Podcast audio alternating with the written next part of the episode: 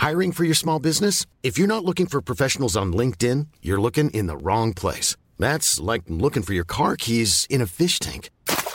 LinkedIn helps you hire professionals you can't find anywhere else, even those who aren't actively searching for a new job but might be open to the perfect role. In a given month, over 70% of LinkedIn users don't even visit other leading job sites. So start looking in the right place. With LinkedIn, you can hire professionals like a professional. Post your free job on linkedin.com slash spoken today. This podcast is brought to you by eHarmony, the dating app to find someone you can be yourself with.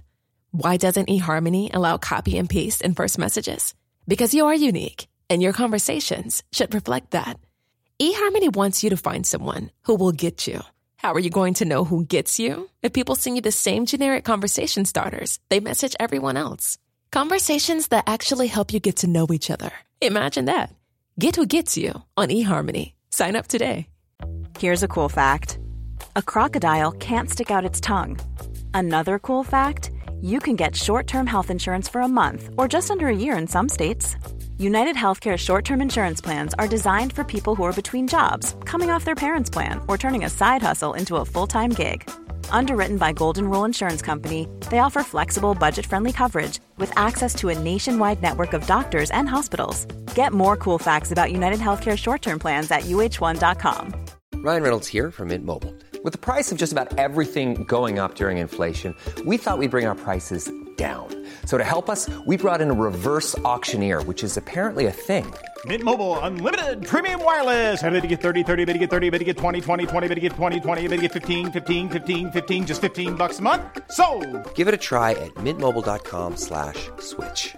$45 upfront for three months plus taxes and fees. Promote for new customers for limited time. Unlimited more than 40 gigabytes per month. Slows. Full terms at mintmobile.com. Hi everyone, Pete here. Now, all this week we are showcasing some of the very best football content from across the Stak network. All this season, Between the Lines with Melissa Reddy has tackled loads of wider issues in the game, including social media abuse, the treatment of referees, and the policing of football fans. Melissa also gets unrivaled insight from some of football's biggest names like Mauricio Pochettino, Gary Lineker, and Roberto Martinez. Today, we've got a really important episode from back in April. It's all about the immense difficulties faced by women in football, from sexual and verbal harassment to constant questioning of their abilities and just not feeling safe when working. Melissa is joined by loads of amazing women from around football to open up about their experiences and to try and push for change. You can listen to loads more cracking episodes from Melissa's first season at Stak by searching Between the Lines with Melissa Reddy in your podcast app. Stupid fucking slut. If you can't handle the internet, fuck off, whore. Online misogyny is a global gender rights tragedy, and it is imperative that it ends. It's exhausting. It's it's harmful, it's tiring, it's frustrating. I receive death threats on pretty much all the social media platforms um, a couple times a week. It's not just Twitter that's sharing the love. I sometimes receive Facebook messages like this genuine one from earlier this year. Lady, you are a nasty, disgusting, despicable pig, and chances are that karma makes you suffer dearly for your unfairness. Better get that mammogram early. Hey Nat. Hey Mal, how's it going? Good, I suppose, or as good as can be in the current circumstances. Yourself? Yeah, not too bad, thanks. Yeah, um, enjoying more more sunlight since the clocks have gone forward, um, so that's been good. Um, I I read your article the other day, and and wow, it, it really hit me hard. Um, talking about all of the sort of awful, uncomfortable issues that you've had to deal with um, working as a female journalist. How did it How did it come about? How did you come about writing that? That's a multifaceted answer because I didn't know whether I wanted to write it. I didn't know how to write it. I just knew it was very important to do so. So I kind of had to bury my own feelings, my own insecurities about writing it, my own hang ups, um, in terms of not flagging the fact that I'm female, um, not wanting to be the center of attention, all those things that you try to avoid as a journalist, because I knew that what I had to say was more significant than any of those personal feelings. On Thursday, the 11th of March, I was scrolling through Twitter in the evening, as I would usually do. But this experience was vastly different. Women around the country, and by extension around the globe, were sharing their daily struggles with feeling safe. The routines had become as normal as breathing to protect ourselves from men. There was story after story of sexual harassment, of verbal abuse, of every kind of unacceptable action we have to endure. Reading these accounts was triggering. As I sat there, things I'd buried so deep that I'd worked so hard to forget about bubbled to the surface. The majority of them surrounded my experiences as a woman working in football my safety being routinely compromised, feeling like my body is public property, being fair game for social media morons that have wished rape on me. The most potent memories were from covering the 2016 League Cup final, where one man interrupted my pre match video piece with a kiss on the cheek, laughing, Have a bit of that. Post match, Another asked me if I'd like to see a firework and proceeded to whip out his penis and piss on himself. I laughed that off then. That's what I had to do, what we had to do. I didn't want to do that anymore, to quietly accept the unacceptable.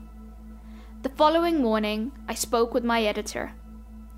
I really didn't want to be the story, to become part of the national conversation, but I knew this wasn't about me.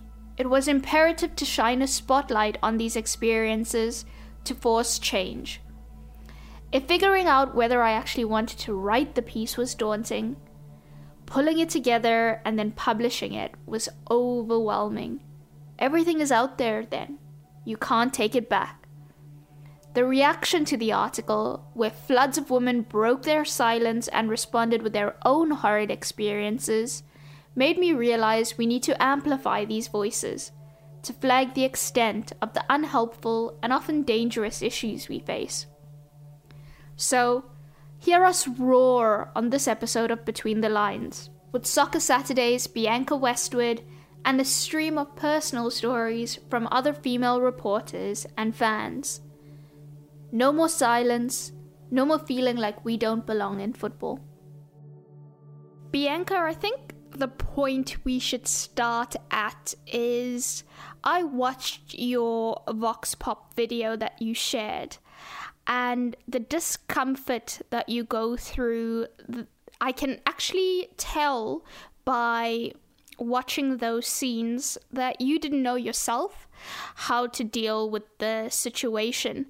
And I want to peel it back and start at the fact that Vox Pops are a very uncomfortable thing for a female to do because, firstly, you have to have your hair and makeup done for it, you have to look presentable for the camera, and oftentimes you're doing it in front of a group of, of men who sometimes misconstrue the fact that you're, you know, looking quite nice and they think it's for them, whereas it's for your job. Yeah, absolutely. Um, well, I, I, I never enjoyed doing vox pops right from the very beginning. I don't think many reporters do, especially in football, because you're going into a, an environment that's very tribal.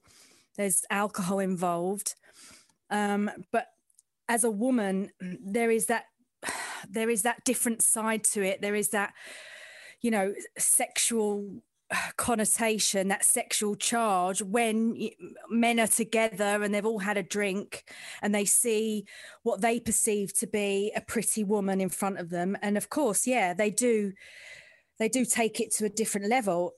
At that time, you know, I grew up going to football. I've got five brothers. I'm not a wallflower.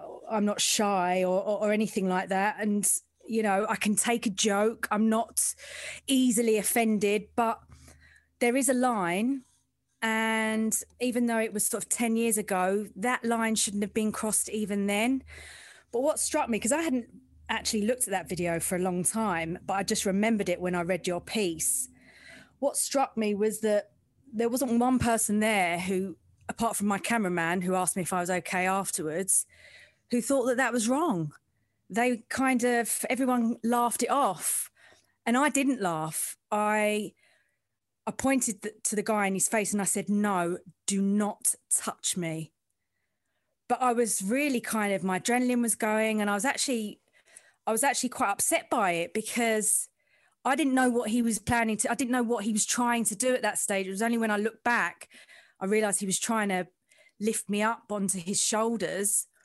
But he was a stranger to me, and um, it really shook me up. And there were a lot of fans around that day, and um, there were a lot of fans who did cross the line a lot you know, putting their arms around me, touching my hair, things like that, singing very crude songs, which I'd heard a million times before at football. But when it's thousands of men directing it just at you, it is really intimidating. And I, I did not enjoy that experience one bit. But when I got back to work, I didn't complain about it at all because I wouldn't get picked to go on the next trip if I did. Um, if I didn't want to do Vox Pops, I, I, have I had complained about it before and said I really don't want to do. I don't mind doing pre-match, but after the game, especially in a night game, I, I don't really like doing it. But it was like the the intimation was basically, look, this is this is the job. If if this is what you want to do, if you want to do the job, then that's you know, you've got to you've got to do it. No no complaints, just get on with it. And and so I did.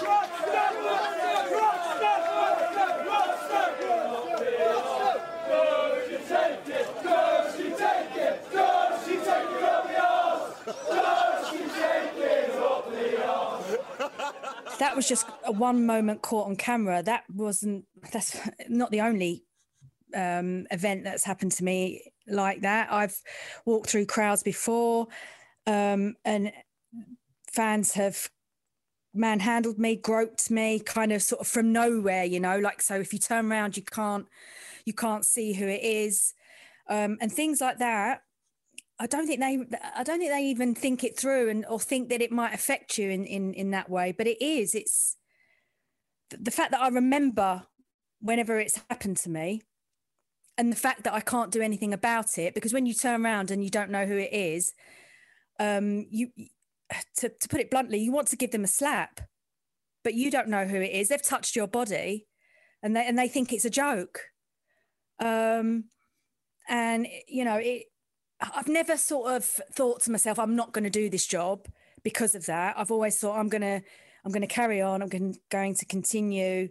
Um, I'm going to push back. I'm going to tell people as as far as I can, you know, that my body is my property, and not yours. Um, and and that's the way I've sort of carried on. But it got to a stage where even my own brothers wouldn't want to go me to go to football with them anymore because they didn't like the way I was treated.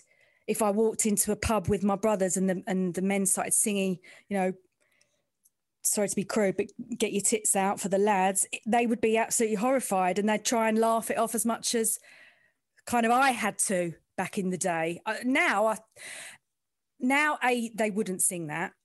B, now I would not put up with it. I would either walk out or, or I would tell them to stop. But at the time, it was a different world. It was just, you know, if you want to be a part of football, if you want to be in man's world, then, you know, you're going to have to put up with it. And I did for a really long time. But the culture is changing, fortunately, but it, it has taken a while. Yeah, you say there about laughing it off. And when we say the culture is changing, I mean, there's still quite a bit that I I actually feel very guilty about when I sit and think about I hate this word, but the banter that I've been a part of and condoned or whatever because you want to fit in so badly. You already know that you're in the minority you're a woman working in football. It's it's such a big distinguishing factor. You don't want it to stick out any more than it already does. So you sort of try and blend in as much as possible. And actually that's that's not helpful and I'm very happy that we are at a point where we now feel we can be more authoritative and not just accept the things that we have. Uh, is there any other episodes that have happened to you? And even in terms of, you know, being denied opportunities and all that stuff that, that you'd like to reference? Um, I guess sort of starting out, I mean, I, that kind of confidence as well comes with age because obviously I, I couldn't care less now what anyone thinks of me or whether I'm good at my job, what I look like, any of those things. But when you're starting out, especially when you're the only woman in a press room, um, it is quite intimidating. You know, you walk in, you can tell that other journalists that, especially the old sort of old fashioned hacks, they're like, what's she doing here? That kind of thing. Um, and when I first started, there was only the, Natalie Pirks Jacqui Oatley, Linda O'Brien in the Midlands. There was literally like th- three or four other women, and on the whole circuit. So you you always were on your own in that sense. I mean, there was someone. He's not at Sky anymore, but he was in senior management, and he used to call me the Essex girl. And this is in front of the entire newsroom. And, and he used to call me on a regular basis.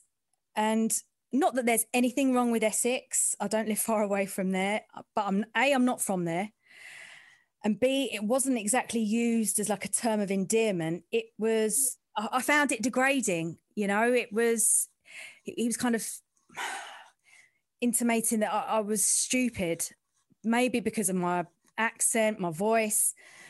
Um, I'm from the East End, you know, but it did, it really knocked my confidence. It made me really aware and self conscious of the way I was speaking, but I didn't want to change it.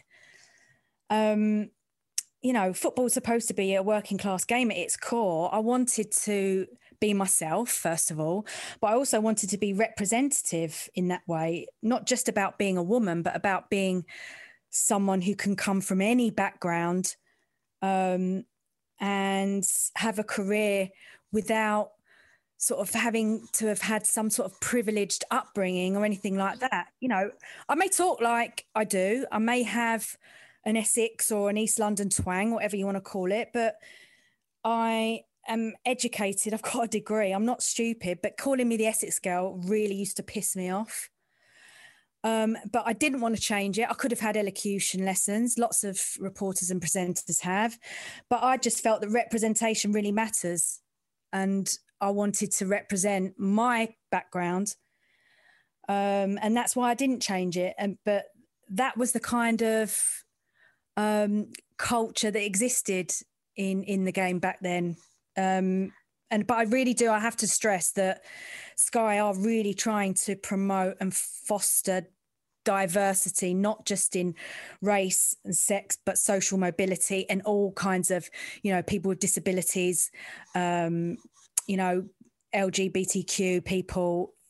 Anyone and everyone has an opportunity now at Sky, and I think that is so important. It is hugely, hugely important because we have to be representative. Um, but the Essex Girl comment has has made me think did you have any sort of guidance or direction in terms of how you were dressing, how you were supposed to carry yourselves? Because that's another element that females deal with that our male counterparts just never have to worry about, you know, being told what they should or shouldn't wear and how to have their makeup done, how to have their hair, how to put themselves across on social media. Um, did, did you encounter any of those kind of things? Uh, yes.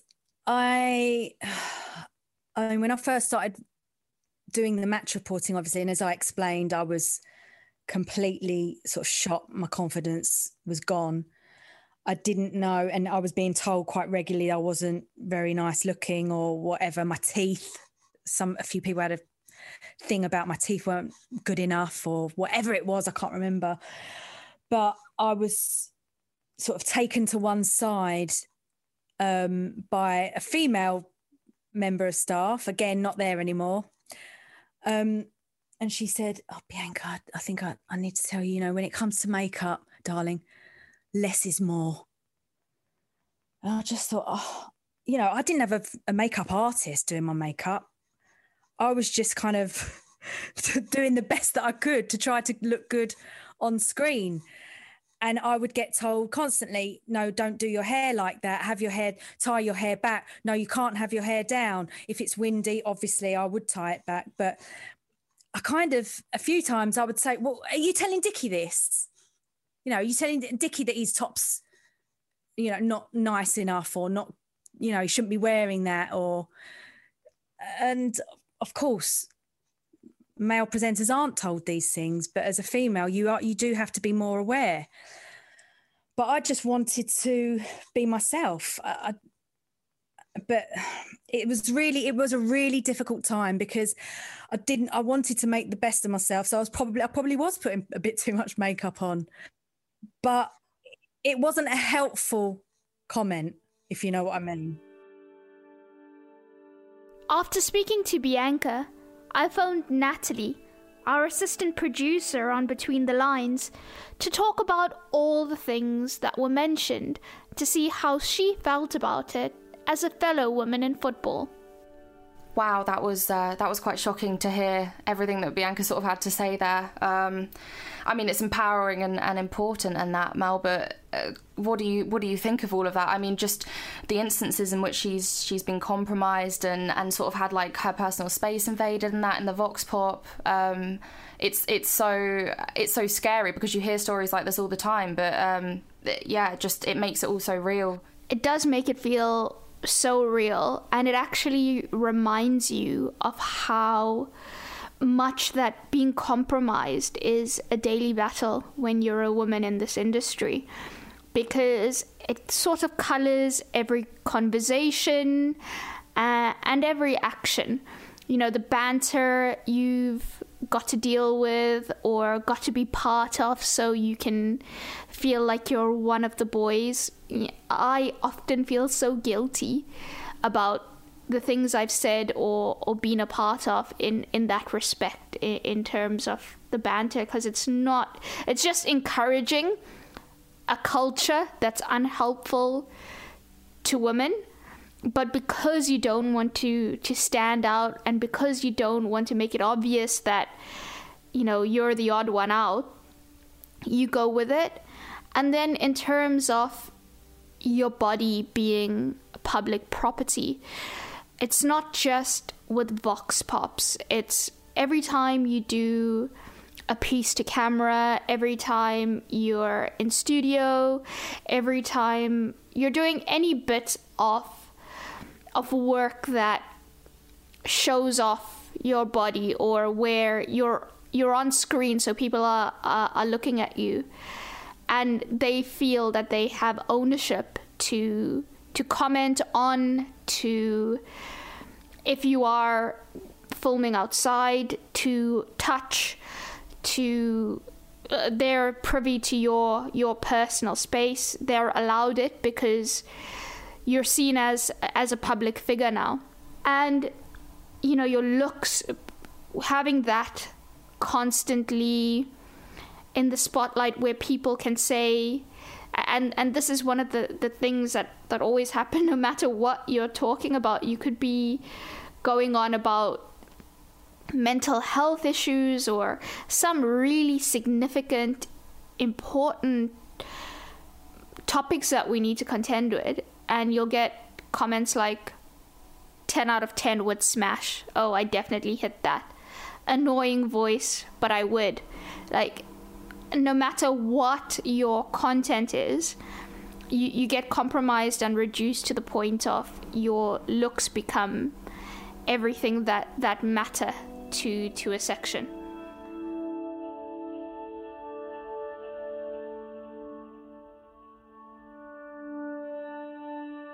Hi, this is Julia Stewart. I'm a presenter at Supersport International and a contributor to Premier League TV. While doing Vox Pops in a sold out stadium, I was groped as soon as we went live, only to be told afterwards, this is part of the job, it's normal. Another incident involved a coach and pre match interviews. I had to ask him, after a couple of uncomfortable minutes, to please keep his eyes on my face and to stop looking down my top. Again, the men around me said, that was expected. Pretty normal behavior. With all of the stories the last few weeks from women working in football, working in rugby, cricket, sports, all different sporting codes, um, and in all different locations, it has made me realize that our experiences, regardless of sporting code and regardless of location, our experiences are far too familiar how do you have the courage to to go back into the same job every day, um, knowing that I mean the football industry and the sports media industry is is massively sort of gender exclusive, male dominant, and I feel like um, sort of like your male counterparts and, and colleagues that you have at work don't have to deal with the same sort of um, you know like rules about about what to wear to work or, or, how to have their hair done in the morning or what sort of makeup to wear. Um, you have sort of all of that, you know, they're they're just sort of like thrown into the job and they can come in looking however sort of thing but you've really got to like dress it up and and follow all these strict rules and then be faced with all of this this criticism both you know both through vox pops and, and interviews you're doing in person and then when you go home and and log in online and you have it all on social media as well. Like how do you come into work every day and and deal with that? You have to have a really thick skin and it's unfortunate that you have to but you just do. You've got to sort of block off things. None of my male colleagues have ever been told, don't be distracting. Sometimes they're simple things, like when we have a Zoom scheduled for the early morning, my male colleagues can, you know, roll out of bed, uncombed hair, just sit there, and no one cares what they're wearing, the state of their hair, what their face looks like. Whereas I know I have got mm. to be mm. spot on. I've got to have my hair done, I've got to have makeup on, because people will zone in on that with me. It, it will be decisive in terms of judging me, not anyone else. It's the same when you've got to go for an interview or if you're doing a roundtable with players, like how you present yourself as a female is it is a thing. It has always been a thing, and I think it will always be a thing. You just have to get it right. And as Bianca and I were discussing, you never get it right. People will tell you too much makeup, too little makeup. Um, you're wearing, you, you're looking too frumpy in those clothes. You're wearing too much. Ooh, you're wearing too little. There's too much leg showing. It's just very tiring it's so exhausting. Mm. But like I said, unfortunately, it becomes such a part of the job and so much of what you deal with that you just become better equipped to handle it. Absolutely, and yet off of off of the back of all of that, off of everything that, that goes on sort of within the workplace, you've got all of these these harassers and um, and abusers who who seem to think that that seeing you with makeup on or just a put together appearance means that they you know that it's it's almost just there for them or that they can comment on it or like supposedly compliment you, like both you and Bianca were saying. They seem to think that um, you know seeing you do these vox pops just because you're you're made up or you you've brushed your hair, unlike other you know men doing it they they think they can come up to you and invade your personal space and and throw you compliments as if um, as if that's going to make your day and make you smile or whatever um, when realistically as you've just said it's yeah, almost just part so... of your job Hi, my name's Jo, and I've been watching football for more than 25 years now. I've experienced a lot of both verbal and physical abuse as a woman at football. Here are some of the main things that I've encountered. The worst one was probably leaving an away ground with another woman a few years back. Some men started trying to talk to us and quickly realised, even though we weren't wearing scarves or shirts, that we were away fans. They then started abusing us verbally, calling us brummy slags or bitches. We started walking quicker, as you do, and eventually started running, at which point they chased us. We were lucky enough to encounter a group of away fans and walked with them back to our cars, but it was very frightening. I've also been pressed up against by an obviously aroused male in the crush to get to the toilets at half time and accidentally, on purpose, felt up both breasts and bottom, whilst moving through the crowds in the concourse. When I turned to react, the, the group of men just laughed. They obviously knew what was going on. Most recently, I reported some racist comments uh, to a, a steward, and as the men were escorted away, I was told in no uncertain terms I would get it the next match, you bitch. Fortunately for me, the club responded by seating security next to me at the next match.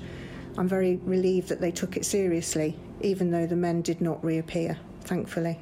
And that's just some of what I've experienced as a woman at the football, although it won't stop me going.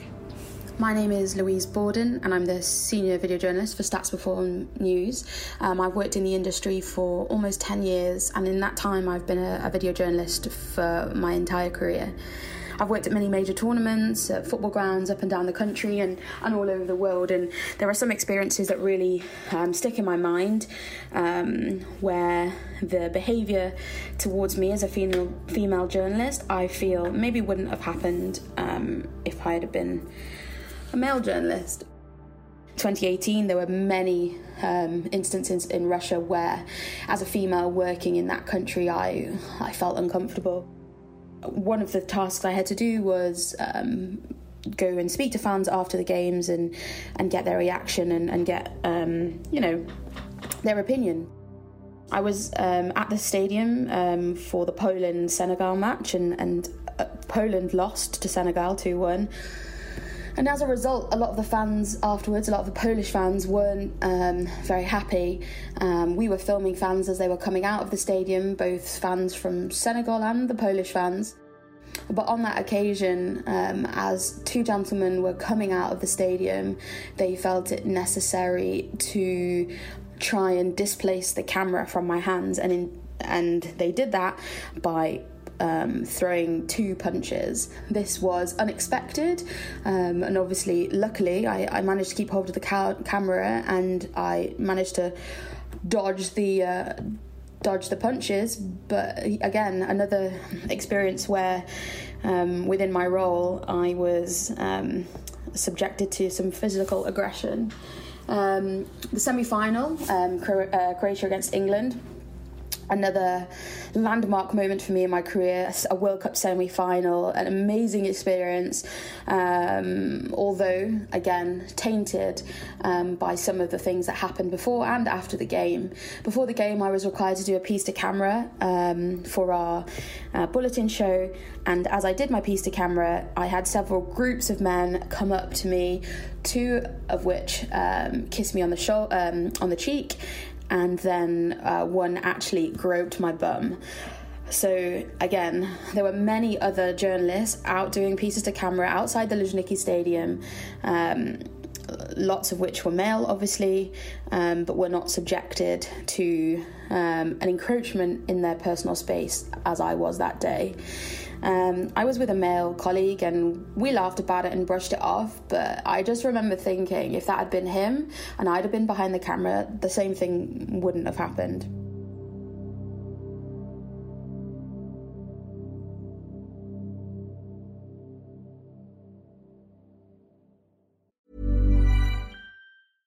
Hey, I'm Ryan Reynolds. At Mint Mobile, we like to do the opposite of what Big Wireless does. They charge you a lot we charge you a little. So naturally, when they announced they'd be raising their prices due to inflation, we decided to deflate our prices due to not hating you.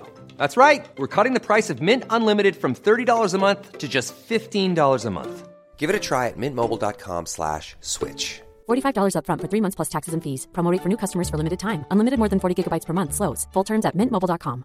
I'm Sandra, and I'm just the professional your small business was looking for. But you didn't hire me because you didn't use LinkedIn jobs. LinkedIn has professionals you can't find anywhere else, including those who aren't actively looking for a new job but might be open to the perfect role, like me. In a given month, over 70% of LinkedIn users don't visit other leading job sites. So if you're not looking on LinkedIn, you'll miss out on great candidates like Sandra. Start hiring professionals like a professional. Post your free job on linkedin.com slash spoken today. Hey, hey, I'm Jimmy Bullard, and this is me old muck of Fenners. We're back together, son. How are you? Hi, Bully. Great to be back working with you. What, what we doing here, though? We're starting a football club in podcast form. The only thing we know, it's called FC Bullard. After that, it's all up for grabs. So we haven't got any players, we haven't got a kit, we haven't got a club badge, we haven't got a stadium. Correct. FC Bullard. Welcome to the club.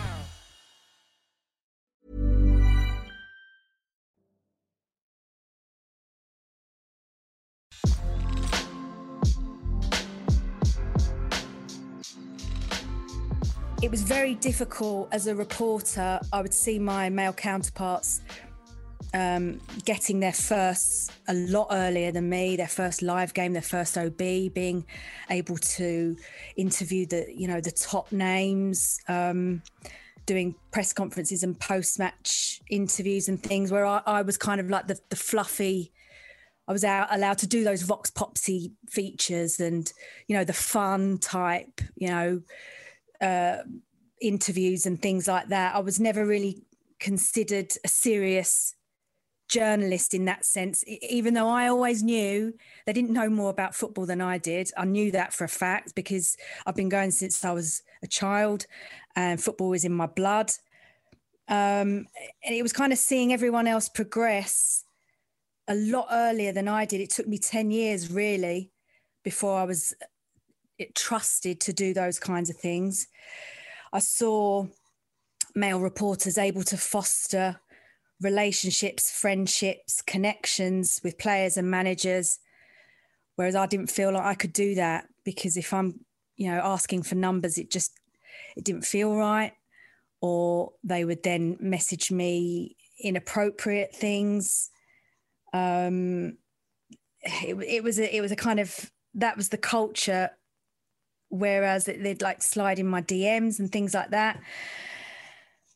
So that was really tough because I knew other reporters would have a whole host of contacts in their phone that they could call up and get an interview or a soundbite or but I feel like I felt like I couldn't do that. And if I did, I'd feel really uncomfortable asking for someone's number because I knew it would not all the time, don't get me wrong, but a lot of the time it would go down a route that I obviously didn't want to go down. This this is something I don't think people realize and I can completely understand you on that because probably the biggest part of this job is networking. You need to be able to get information, and you get information by cultivating relationships.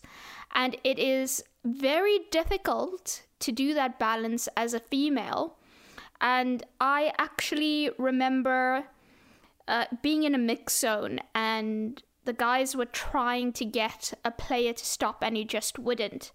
And they had perceived that I've got, you, you know, a, a, good kind of relationship with this player. Uh, had interviewed him a lot before, and they said, "Why don't you just message him and and please ask him to do this? We really need this." And I was like, I don't have his phone number. I don't have many players, if any players, phone number. And they were staggered. They couldn't understand how I'm doing the job I am and how I've gotten so many interviews and stuff without being able to text. And when I said it's not the same for me to ask for a number, it then I could see it, you know, hitting them why that would be the case. And I have to say that there have been instances, and I'm sure you will be able to relate, where players have chased up your number, whether it's from press offices or however they've managed to get it. And, you know, they want to be flirty, they want to say things to you that shouldn't be allowed because they think that you need them, so you have to put up with that behavior. Oh, yeah. I mean, I've had players say to me, well, I'll do the interview, but only if we can go out for a drink afterwards, or I'll, I'll take you to lunch one day. And it's like, do you do this to Geoff Shreeves? no, I don't think so. So it's it does make life really uncomfortable. And there would be also another thing about having friendships with players or managers and some are if you can some are genuine friendships i hear rumors about myself or about some of my female colleagues, about them sleeping with this player or that player, which I knew to be completely untrue. I mean, there's nothing wrong with having relationships in in, in sport with players or with managers, what, what whatever that is, but it would be, you know, they would just the assumption would be if you're friendly, close to a player, seen out with, had a drink with, been out clubbing with, even you must be sleeping with him. Yes, and if you've managed to secure exclusives or breaking news or anything to that regard, it's only happened uh, exactly because you're a woman and because you're having those sort of dalliances. It's it's a very it's a very unfair sort of thing because on the one hand you can be boxed in like you said because of aesthetics. So they think okay you're just the the face and we don't want you to do hard hitting stuff. On the other side when you do get any hard hitting stuff it's ah she's only managed to do it because she's she's shagging someone. Yeah. and and and this is not this is a constant struggle. You don't get away from it. It doesn't matter whether you've been doing the job for 10 years, 12 years, 20 years. It doesn't matter how many managers you've interviewed, how much respect and how much good work you've put out. You will still have people undercutting you on the basis of being a female. You often compared to other women. It's never just Bianca uh, I think you're as good as this male colleague, or I think you're as bad as this male colleague. You're always held up against other women. And like you said, when Michelle was introduced into Soccer Saturday, it was the whole uh uh, another female's coming in to do your job. We're constantly trained to be in competition with each other, which is a very unhelpful when we do our jobs, we are so conscious that we have to be 10 out of 10. We have to get it right because if we stumble, it's not just I'm making a mistake, it's uh, this is why women shouldn't be allowed in football. That's exactly it. Yeah. If I get something wrong in a in a report, it's because I'm a woman, not just because I'm a human being and humans make mistakes when a goal goes in, you can't see who it is. I think one of the things that gives me such joy at the moment is how many women we have in so many different facets. I mean, written press is still completely lacking in that regard, but on TV, on radio, it's just a more inclusive place now. Yeah, absolutely. I mean, I look at, I get a lot of young women writing to me, you know, saying how that I've sort of inspired them um, and how they really enjoy watching me work and, and they want to do the same things and asking me about my pathway, which is probably completely different to how they will sort of succeed in their chosen sphere. Um, but I do tend to look at it as well with a, a tiny hint of envy. I feel like even though I've managed to do good things in um, in in my chosen field, I would like to have had the opportunity to do it now where women are kind of more you know it's acceptable to, to see women around and uh, you know it's not quite so such a novelty. Um, you're taken far more seriously than i ever was when i first started.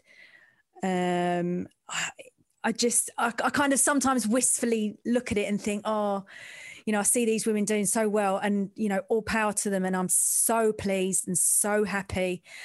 There's, you know, not a competitive bone in my body when it comes to that. I really enjoy seeing women broadcasting, reporting, writing, um, whatever it may be. And I just think sometimes, oh, if I started now, I wonder, I wonder if I'd have been able to do more earlier, you know, because obviously I'm a lot older than a, a lot of the female journos coming through, and um, and I've really enjoyed my career. But it would have been nice to have maybe given those opportunities a little bit earlier um, in, in my in my journey, especially on social media. I mean, fortunately, I think I'm too old now for any players, so that doesn't come into it. So it's quite a relief. I'm like, I'm, too, I'm old enough to be his mum, so can we not go there? Hi, my name is Alexis Nunes, and I'm a presenter reporter at ESPN. And working as a woman in football comes with a lot of challenges, you know, challenges that have to be fought every single day. And for me, one of the most infuriating challenges is the expectation that we as women somehow are always attracted to every footballer and that we use some powers of seduction to advance in our careers. And I mean this in the sense that sometimes when I'm trying to get an interview, I've had my very own colleagues, people that I worked with in the past, people that I'm still working with now, tell me things that, you know, instead of messaging an agent or a club for access first, why don't I just slide in a player's DMs on Instagram because they'll notice more? Or I've been told to, you know, bat an eyelash and message a target first because I, as a woman, am more likely to smooth it over. And even this last week, I was conducting an interview over Instagram Live with a very well known cricketer. And whenever we would laugh or smile, or obviously looked like we were just having a good chat, so many of the comments coming in were saying, Oh, she's flirting. Oh, she definitely wants him. I bet they're sleeping together. That's, you know, how she got it instead of looking at it like, oh, well done. She was just able to get the best out of him in this chat. Because for some reason, still to so many people, women are good enough to be your mothers, raise your children, be your teachers, your doctors, your lawyers, but can still only be seen as some sort of eye candy or even bait in sports. And you know, that's a challenge that is a constant struggle for me. And it's a challenge that I pray that we're able to overcome sooner than later. People don't realize how much women have to work twice as hard within your industry um, you know just to to get these contacts like you were saying and and just to ensure that you're like communicating and going about things in the right way to to avoid having like rumors and um, and assumptions made about you sort of flirting with players or managers. Um, I've been married off to to Sadio Mane based off a post interview and award presentation picture. So, yes, even when you're not asking for phone numbers, even when you're getting a picture for your company to show them that you've handed over the award and you've done the interview, you can be married off. So, that that's the the kind of situation we're dealing with and you know the Mane example I still get people on my social mm. media and stuff commenting about it. They believe it. Like one person put it on a video, then it spread to blogs in West Africa, then it got picked up.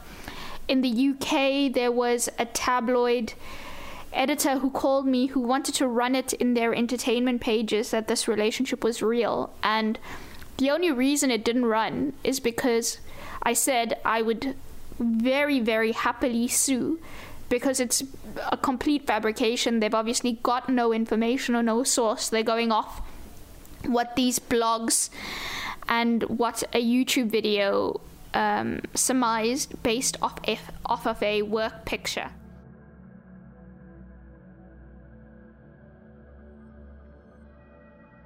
I was convinced to go on uh, Twitter when I started doing Take It Like a Fan with Fenners, which was a really fun show. Um, and again, I was kind of the sidekick. I wasn't really like the main. Fenners was the main host or whatever, but I didn't mind that. Um, it was like the hostess, that sort of type. But it was it was fun. I didn't mind doing it. It was good for my profile, and it was something a little bit different from Soccer Saturday because at that point I still wasn't reporting um, as like I was do, still just features reporting. My questions weren't used. I wasn't allowed to voice pieces at that point, really. Um, so it was literally just the answers to my questions that you would see on the features, but that was just the way it was at that time. So, but then after Take It Like a Fan, uh, I was then told that I was going to start match reporting. And my experience with social media up until that point was fine. It was all very sort of complimentary. Um, but when I started doing the, the match reporting on Soccer Saturday, the first female to do so, blah, blah, blah. I really wasn't prepared for the onslaught of abuse and vitriol that I received. Um, I mean, I, I thought about this like when I knew I was going to be speaking to you, and it kind of makes me really emotional because at that time I felt very, very alone. Um, I wanted to do the job. I knew I could do the job. I knew football. What I hadn't done before was any broadcasting, no, no live reporting, anything like that. I'd done some post match interviews and things, but it was a very new experience. And it's not like reading an autocue in a studio with your hair and makeup done. It's watching a football match, as any fan knows, you never know what's coming up next. You don't necessarily see everything. You know, there can be a scramble. You might not see the final touch. You might not know who scored. There's just so many variables to a football match, but that's what makes it so exciting. But when I first started doing it, um, I, I was completely unwelcome from viewers. I'd say probably 80% of viewers, female as well, um, told me I shouldn't be doing it. What was I doing there? I was ugly. I was old. I looked like a dog. Who had I shagged to get this role? Where had I appeared from? I wasn't as pretty or uh, as good as this female presenter, that one. I'm just there to tick boxes. If I got a name wrong, well, it would be horrific. If I stuttered, I'd be called a moron. They said I didn't know anything about football, but it wasn't really that. I just I didn't know how to report at that time. They'd throw me in, and I was petrified because I didn't want to get anything wrong. I knew the the focus was going to be on me. And you do make mistakes. Merse gets names wrong. Kammy's got things wrong, but that's funny. When I did it, and I didn't do it a lot because I've looked back at my, my first reports and they weren't actually that bad. But when I did it, there was j- just so much anger from people. I, I really couldn't understand it. And so I would, my anxiety was at an all time high. I couldn't sleep before a match, which invariably made my performance worse. Um, I didn't know how my nerves were kind of shot to pieces, and it was a vicious cycle because the more abuse I got, the worse I'd get, and I wasn't getting any, any support from anyone. It was like, "Well, come off Twitter then," and uh, they took me off live reporting for a while actually, but that was against my wishes really because I thought then, well, I'll never get better if I don't sort of continue. Um, but there were genuine fans out there who did support me and who said I was doing a good job. And I, I believe I was doing a good job. I just wasn't completely relaxed. Um, and it, in a moment of desperation, I, I contacted Troy Townsend at Kick It Out because there was a guy on Twitter who was spearheading a real hate campaign. I mean, he had women fathers of daughters. I could never understand, like, you know, encouraging them to message me and tell me how shit I was. Um, and I said to Troy, I really can't take this anymore because I don't want to stop doing this job because I've, I really believe that I can do it. But it's relentless with this guy, this who's created this account. Um, and Troy, my savior, went to Twitter and got this guy banned and then slowly but surely my confidence returned and I, I kind of got better and better at, at it. And it really annoyed me when when fans used to say I didn't know about football because I did and I do. And it, it was just something that I was really uh, live reporting was is such a skill that and at the time there was no no replays. So if something happened and you missed it, you'd have to kind of get around it somehow. Um, so it, it is a skill that you have to learn and develop and it takes and it takes time. And i think it did take me a little bit of time. And when michelle came in people would be messaging me saying oh she's after your job and stuff like that. What they didn't realize was i felt such a huge relief that i wasn't the only one anymore. I was so pleased when michelle came in. And she's great. And she's got a different style to me as Kammy has as johnny Phillips, as Dickie, we're all kind of different in our own way. But that's what makes Soccer Saturday Soccer Saturday. And uh, you know, I as soon as she came in, I was like, you know, I'm here if you need anything. And I'm sure she went through her own things with social media. Um, but now it's completely different. I'm seen as, you know, one of the better reporters on Soccer Saturday with a lot of people who respect me.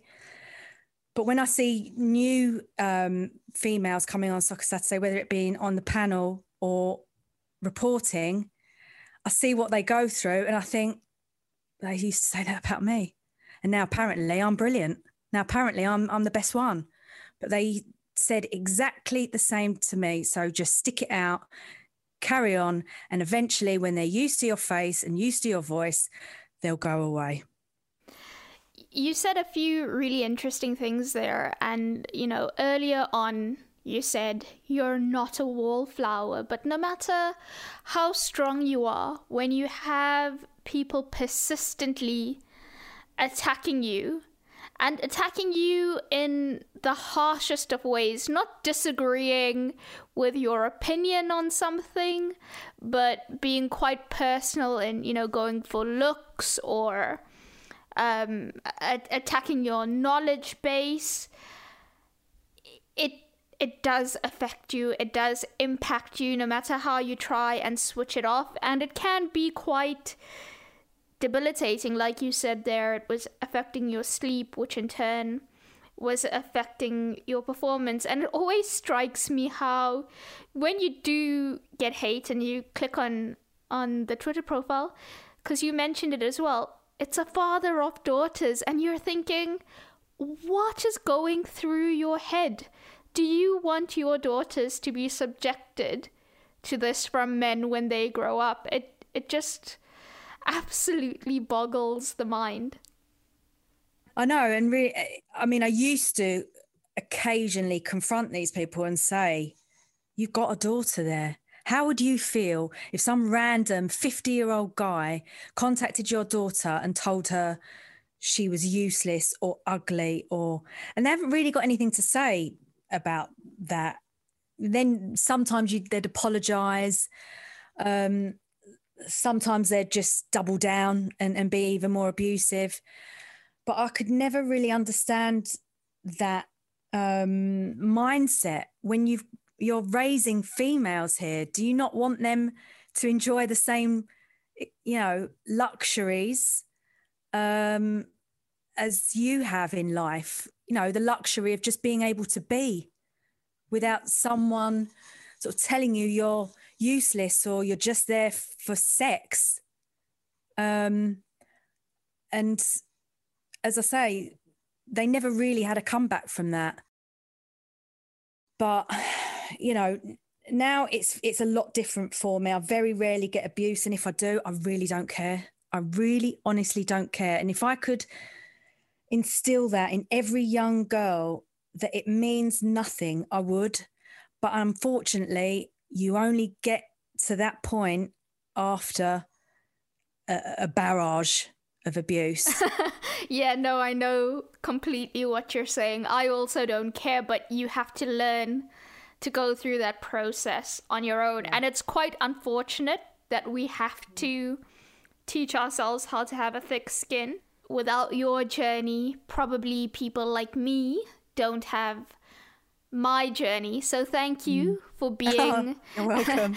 for being a trailblazer and for going through all that you went through and being strong and sticking with it cuz it's not easy as much as you love football and as much as you're passionate about it when you are being sliced down so regularly. It is difficult to to persevere, but you did it. And yes, thank you so much for sharing your experiences with us. And here's to us not just tolerating what we absolutely shouldn't anymore. No, absolutely. Thanks for having me on. And, you know, I'm. I'm really happy to to be saying all this for the next generation coming through, as you say. But the best thing about all this now is I'm not alone in, anymore um, and people coming through, young women coming through, you know they're going to have other women around them to to to champion them and to to help them sort of grow and succeed in this business because it's not easy it's still not going to be easy um, but you know we've we've now got sort of a lot more people around and not not more women around to uh, help us which will only make us stronger a long time ago when there weren't very many women in the industry a player came up to me in a mix zone, did the interview with me and no one else, and someone in the background went, bloody woman.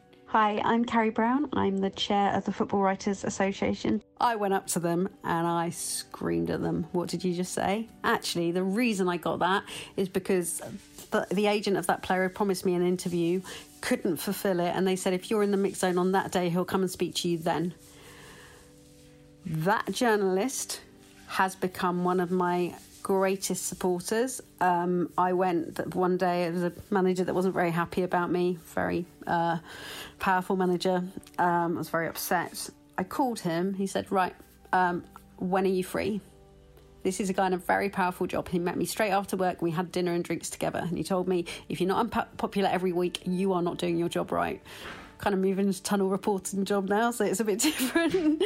Try not to be unpopular, uh, can be sometimes. But yeah, challenge them. He's become my biggest advocate, and I remember watching him one day saying, "Do not mess with Carrie. She's terrifying. Um, keep going, kick ass." This is what I've always wanted to do. This is what I was born to do. This is what I've sacrificed so much to do. I've had to leave my family, my friends, my country, my comfort to move and to completely change my life in order to have what is my dream job. I am very good at it. I've worked supremely hard at it. And people within the industry respect me, give me opportunities, give me great feedback on stuff I've done. I've got managers who want to sit and talk tactics with me, who ask me my opinion on stuff sometimes, players who seek advice from me, agents who want their players to do stuff with me because I, I bring out their personalities and that human side so well. So, those are the things that I hold on to. People that want to abuse, that want to undercut, that want to hurt, and that want to hate me. That's all their business. Yes, it's it's not nice to deal with. Yes, sometimes it can be very overbearing and it it just makes you feel like, "Oh, what is the point?" But I remember all the things that I've achieved. I remember how far I come. I think about how proud my family are of me, how proud my friends are of me. I think about all the great stuff I've managed to do. I mean, this job has taken me places I would have never ordinarily visited. It has given me a great life, and I don't want people listening in to think it's like oh this is the worst thing ever being a female in football. It's it's not that. I i love this game. I love my job. I'm so passionate mm. about it. I love telling stories to to the listeners to readers to painting pictures for them to helping mm. educate them. I just want i suppose some understanding of what we go through and and help in in changing it in making it a better environment. Because you know your your daughters your sisters the the loved ones that you have in your life the women they might be going into other male dominated fields. Maybe not sport related but but other ones and and you don't want them to feel these kind of things so we can all work together to just make it a more inclusive, a more encouraging and and a nicer space. I suppose that is is the aim. And just for people to remember that I, I know a lot of times there are guys who think you do a really good job but don't say it or or don't leave a review or you know don't provide feedback. And the, the ones who want to be loud who want to abuse to be abusive they are the ones that always they always want to leave an unkind review. So sometimes if you enjoy something if if you like something that you've read or if you've liked a podcast or it, it does help to actually provide that positive feedback because it does help shut off the noise of those who just want to scream.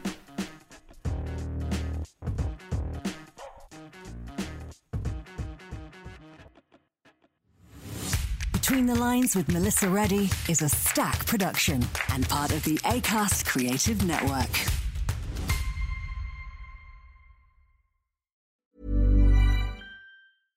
Imagine the softest sheets you've ever felt. Now imagine them getting even softer over time. That's what you'll feel with Boll and Branch's organic cotton sheets. In a recent customer survey, 96% replied that Boll and Branch sheets get softer with every wash. Start getting your best night's sleep in these sheets that get softer and softer for years to come. Try their sheets with a 30-night guarantee. Plus, get 15% off your first order at bollandbranch.com. Code BUTTERY. Exclusions apply. See site for details.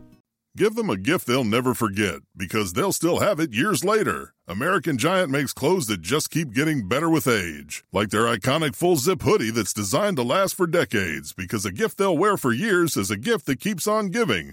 So be a gift giving giant this holiday season at American Giant.com and get 20% off your first order when you use code GratefulAG23. That's 20% off your first order at American Giant.com, code GratefulAG23. Want truly hydrated skin? Meet Osea's Body Care Breakthrough Hyaluronic Body Serum. It's clinically proven to increase hydration by 161%. It's lightweight, fast absorbing, and delivers 24 hours of hydration for silky smooth skin without any sticky afterfeel. Treat your skin to clean, vegan skincare from Osea. Get 10% off your first order with code SUMMER at OseaMalibu.com. That's O S E A Malibu.com code SUMMER. Hey, hey, I'm Jimmy Bullard, and this is me old mucker Fenners. We're back together, son. How are ya? Hi, Paulie. Great to be back working with you. What, what we doing here, though? We're starting a football club in podcast form. The only thing we know, it's called FC Bullard. After that, it's all up for grabs. So, we haven't got any players, we haven't got a kit, we haven't got a club badge, we haven't got a stadium. Correct. FC Bullard. Welcome to the club.